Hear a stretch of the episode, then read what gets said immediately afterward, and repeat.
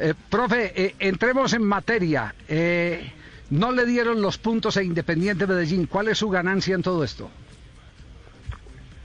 No, ganancia ninguna. yo creo que lo, lo que queda es este el manejo de esa situación, el dolor de, no poder jugar un partido que, que queríamos jugar y que la situación del momento nos llevó a, a, renunciar al viaje, ¿no? A salir, y eso fue todo. Yo lo único que le digo a usted, Javier, a todos, es que yo tengo muy claro todo lo que se habló porque yo estaba sentado en la mesa del restaurante, que nos quedamos después del almuerzo con los dirigentes, con el cuerpo técnico, este, y con dos jugadores, un jugador que se quedó allí, representante o representativo del plantel, y, todos sabemos lo que se habló, lo que se dijo, todo. Entonces, todos pensamos que de pronto podría haber un, aplazamiento del, partido para, algún día que se pueda, aunque estén apretados. Y no resultó, pero bueno, ya se decidió así. Este, le fueron dos puntos a Jaguares, eh, tres puntos sin haber jugado y nosotros no nos quitaron nada, sino la posibilidad, la posibilidad de, jugar un partido y de pelear los tres puntos que nos interesaban, nada más. La vida continúa, no hay ningún problema y en el camino nos encontramos, Javier. Eh, me, está, haciendo acordar usted Faustino Asprillo y su famosa anécdota con el Empoli, cuando quedaron de no, de no hacerse daño y en el último minuto les hicieron el gol a traición y después en el camino se encontraron, les metió una goleada como de 6-1, eh, porque así son las cosas del, del fútbol. En el fútbol se da mucha, mucha vuelta y hay citas que se incumplen pero después se pagan. Eh, esa es eh, la realidad. Y aquí, aquí había de por medio, yo lo voy a decir, sé que hay gente que no le gusta que uno fije este tipo de posiciones. primero la vida y, en este caso eh, el temor a eh, vivir las consecuencias en el momento más crítico, porque al otro día, pues, si, hacen la referencia de que al otro día ya no había nada o había menos y después dos días eh, muchísimo menos, pues el, el análisis es totalmente distinto, pero en el momento en que tomaron la decisión, se lo digo sinceramente, yo de jugador de fútbol tampoco hubiera ido. Yo de, al miedo no le han puesto pantalones, yo no hubiera ido, profesor Comesaña. Bueno, pero eh, los, yo lo que digo que digo la, la, gente que quería que fuéramos nosotros a jugar no fue ninguno allá. Este, yo yo lo que lo que considero es que que mm, cuando cuando una sociedad está en la situación que se está viviendo en estos momentos, vienen las elecciones, hay muchos temas políticos en juego, eh, hay situaciones de violencia eh, y pasan estas cosas. Yo digo, es una sociedad que está en un momento de un conflicto, ¿verdad? el gobierno lógicamente no puede ceder a que se pare el país, que se paralice todo, pero yo creo que hay que tomarlo con calma, con tranquilidad, entender y aceptar muchas cosas, entender que hacemos parte de una sociedad, que somos seres humanos, no somos ajenos a todo eso, y que cuanto menos calentemos las cosas mejor. Entonces yo no, no, no sé, eh, yo sé que era una situación muy incómoda para, muy difícil para el presidente de la DIMAYOR porque este, el tema de los calendarios, de todo eso, pero yo, creo que se pudo haber manejado con más tranquilidad y bueno, Medellín hizo lo que creo que, que debía hacer porque el club, la institución tiene que proteger y cuidar a su gente, a sus jugadores, a todos y que, y que bueno, si ya fuimos sancionados, como aceptó el club, la sanción y listo, y por eso le digo, en el camino nos encontramos, no, hay ánimo de, revancha, de nada raro, de nada, seguimos como estábamos, normal. Ya. Eh, Juanjo tiene preguntas desde Buenos Aires para Julio Comesaña, el técnico del DIN. Sí, señor, gracias Javi, abrazo grande Julio. Con respecto a este tema, eh, a mí me cuesta eh, entender cómo a un club que busca defender la vida y, la salud de sus empleados se lo, se lo castiga. eh, yo durante mucho tiempo vi en el fútbol argentino y no me parecía mal que cuando estaba en juego la seguridad de los futbolistas, no importa la camiseta, de Boca, de River, del DIM o de Millonarios, todos los jugadores del fútbol argentino en su momento, hoy del fútbol colombiano, decían, nosotros nos, solidarizamos con el colega, más allá de la camiseta, y no juega nadie porque hoy está en juego, está en, riesgo la vida de, él y mañana puede estar la mía. A mí me llamó mucho la atención la pasividad con la cual el resto de los futbolistas de los otros equipos en Colombia, ninguno levantó la mano ni dijo nada. A mí eso me llamó mucho la atención, Julio. Bueno, Juan, eh, ¿cómo estás? Eh, mira, yo creo que tendríamos que ir a fondo, ¿no? Es, un tema que me encanta porque yo, yo adopté este país como, como si hubiera nacido acá. Yo nací en Uruguay este, y, llevo muchos años en Colombia. Eh, yo me crié en otra cultura, en otra cultura ni mejor ni peor, sino diferente. Eh, los argentinos somos más o menos este, criados también dentro de esa cultura. Eh, este es un país diferente, es un país maravilloso, pero, pero hay otras cosas acá, acá le cuesta a veces a, los muchachos tomar algunas decisiones, defender los derechos, esas cosas, y no es porque no, no se les permita, digo, pero, eh, ¿cómo te digo? Es un tema cultural que debemos respetar y, debemos ayudar a que, a que los, los jugadores entiendan, entiendan que ellos tienen los mismos derechos que cualquier ciudadano, que no acá no interesa el estrato social y la clase social de nada. Cada persona tiene todo el derecho a defender con las herramientas que tiene este, todos sus derechos, todos sus derechos, y también debe cumplir con las obligaciones, con los compromisos como ciudadano que se tiene. Este, entonces, eh, las cosas a veces parecen que fueran como arriando ganado, eh, y no es así, no es así. Y las cosas se pueden encontrar soluciones eh, conversando, dialogando, viendo qué oportunidades hay para, para ser cada vez mejores.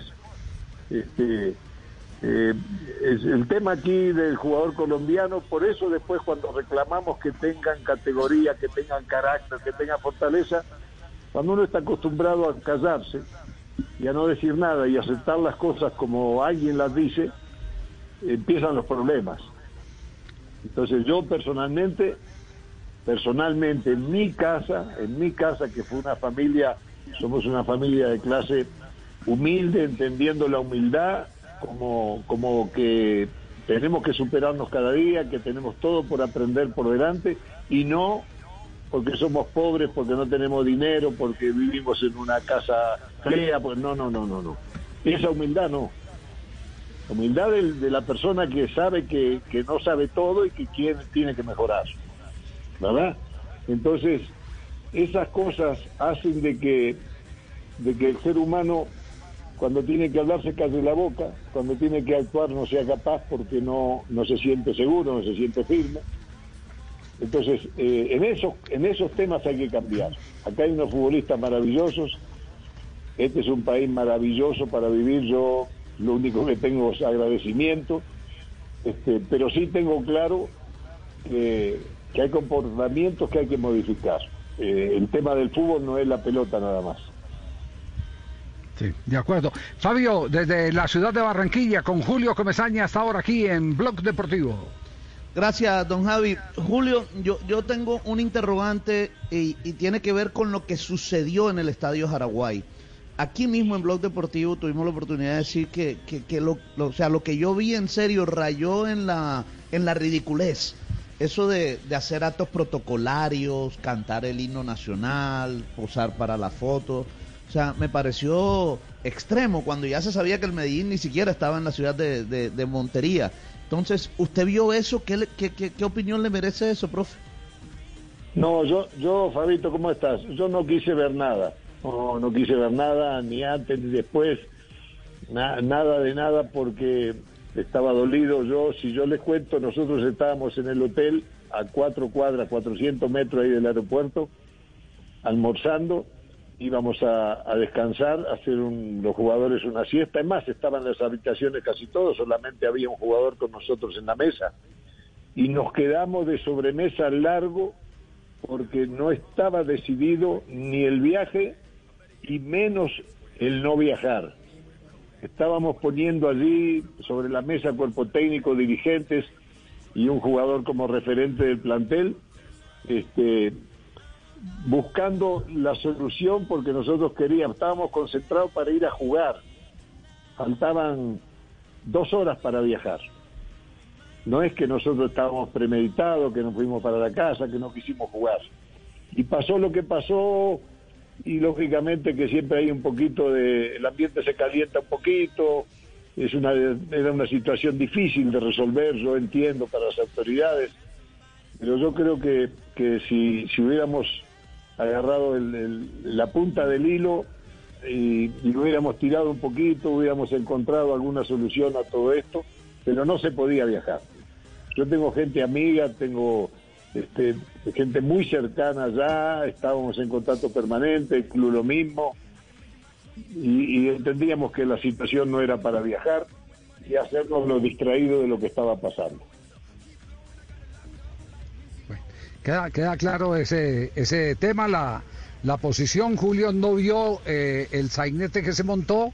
Eh, así que no le podemos eh, profundizar más sobre el tema, pero sí le podemos preguntar sobre la matemática en qué puede afectar. Es decir, los partidos hay que jugarlos los puntos no se ganaron porque no se jugó el partido, pero le harán en un eventual paso más adelante, le harán falta los, los puntos que de pronto pudo haber ganado Independiente Medellín, uno o tres. Ah, sí, no hay duda, y la diferencia de gol lo mismo, porque es un 3 a 0, ¿verdad? Entonces, este, ojalá que no, digo, pero es probable que, que en el recorrido de las finales se pueda dar esa situación y, que perjudique a otros también. Yo no, yo la verdad que, que yo eso di vuelta a la página porque yo sé que, que, se, que se manejan así las cosas, aquí en otros temas ha pasado, pasa cuando un equipo tiene jugadores en la selección y el otro no le, no le permite aplazar el partido porque quiere aprovecharse de que tiene suplentes y después resulta que el otro con los suplentes le mete tres goles y le gana. Es decir, esas ventajas estúpidas que tomamos, que creemos que somos muy vivos y le hacemos daño al fútbol, al espectáculo y nos hacemos daño a nosotros mismos, porque no este, nadie garantiza que porque el otro juega con suplente le va a ganar. Entonces no no sé, yo yo di vuelta a esa página, y estamos metidos de llenos, estamos en los tres torneos vivos, tenemos este la suramericana que, que si bien este, se ha hablado mucho de que no sé qué, pero están dos equipos con seis puntos y dos con cuatro. Nosotros tenemos a nuestros dos adversarios que van delante, los tenemos uno en casa y uno en Brasil. Así que esto no, no tiene nada raro, hay que ir a jugar allá, le vamos a dar la importancia que tiene en este momento y este y vamos a estar pensando ya, estamos pensando en este juego del sábado para prepararnos para el de Inter y de lo que venga en las finales. Nada más, yo no, no, no estoy pensando en otra cosa. Ya está, lo que pasó, pasó. Ya, cerramos también este capítulo entonces en la entrevista con Julio Comesaña. Nelson eh, aborda otro tema con el técnico de Independiente Medellín. Muchas gracias Javier. Hola profe, un cordial saludo. Hablemos un poco ya de los cuartos de final de la Copa Colombia. Lograron ustedes la clasificación como visitante al vencer 2-1 a Tigres y ahora tendrán como rival al Deportes Tolima en la siguiente fase. ¿Cómo analiza este nuevo torneo donde ustedes están clasificados? Bueno, mire, yo, yo quedé muy contento. Yo no sé si se dieron cuenta, yo no viajé a Bogotá trabajé con el equipo hasta el día previo al viaje, porque tenemos muchas cosas que resolver aquí en, el viaje a Brasil, el partido de Pasto, el grupo de jugadores que nosotros no llevamos a competir a, Bogotá y trabajamos todos juntos con el cuerpo técnico hasta el día antes del viaje, todo preparado. Allá fue David Montoya, compañero asistente técnico, fue Roberto Carlos que estuvo en la tribuna, pero acompañando y, quedamos muy contentos porque este, los jugadores cuando están en lo que tienen que estar y tienen algún trabajo encima, no necesitan tanto para ganar un partido, este, no es que, van a ganar si va el entrenador y si no, no, así que hicieron un buen juego y, y ganaron y clasificaron. Eso nos alegra mucho, nos viene muy bien en este momento anímicamente. Así que bueno, este, nosotros trataremos de dar cara, siendo siempre la prioridad la liga, trataremos de poner nuestra mejor cara en cada compromiso mientras tengamos posibilidades en, en los torneos que estamos. Ya, nos queda claro. Eh, para cerrar, eh, ¿cuál es la pregunta de Julio para Julio? Eh, Eh, por favor, tardes. Julio del programa. Hola Julio, ¿cómo estás? Vos, yo bien, vos siempre metido en algún lío. No, de- no descansás. Yo no descanso y aprovecho la oportunidad para preguntarte, Julio. La pregunta de hoy es la siguiente. A ver, ¿Por qué cuando vas de afán y paras un taxi va manejando un viejito?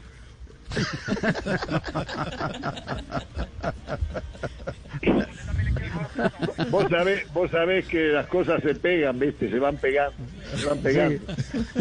sí. y el profe Juan José Peláez pregunta para eh, el técnico de Independiente de Medellín, el auténtico Julio Comesaña. Hombre, muy buenas tardes, Javier. Saludo al profesor Julio Avelino. que- Hola, profesor, profesor Julio, ¿cómo ha estado? Muy bien, muy bien. Te veo que estás peleando con Carlos Antonio mucho, ¿eh? Hombre, esas peleas no. Yo, yo le iba a preguntar a propósito, hombre, profesor, eh, profesor Julio voy, a, hombre. voy a llamar a Carlos Antonio para que te baje de, de allá de Qatar. ¿Cómo así? Hola, Julio, entonces usted sabe más que yo, ¿no es cierto? No, pero yo- para que me llegue a mí a conocer, aunque sea. No, no. No, le, le- le a preguntar, hombre, profesor eh, Julio Avelino, que lo estoy esperando por acá en Jericó, hombre. ¿Ah? ¿Cuándo va a venir por acá a Jericó? Madre mía, pero ahí tengo que ir preparado por lo menos para 15 días, Juan. Yo te conozco bien. No, no. Hombre, profesor, usted sabe que yo lo quiero mucho porque usted nos ha enseñado mucho, mucho nos ha enseñado en el fútbol. Entonces yo quería preguntarle, ya que nos ha enseñado en el fútbol, ¿cómo me ve a mí en televisión? ¿Cómo me puede ver a mí aquí en radio, en Blue? ¿Y, y, y, y qué me puede enseñar, hombre, a futuro, hombre, profesor Julio Avelino? Lo quiero mucho. Mira, Juan, Juan, vos sos un tipo que es agradable escucharte, lo haces muy bien, me alegra mucho y aportar muchas cosas de las cuales todos aprendemos. A mí me alegra como lo estás haciendo. Profesor, yo quería hacerle una acotación. Lo del televisor no es aumento, yo. Un abrazo. Que la cabeza así.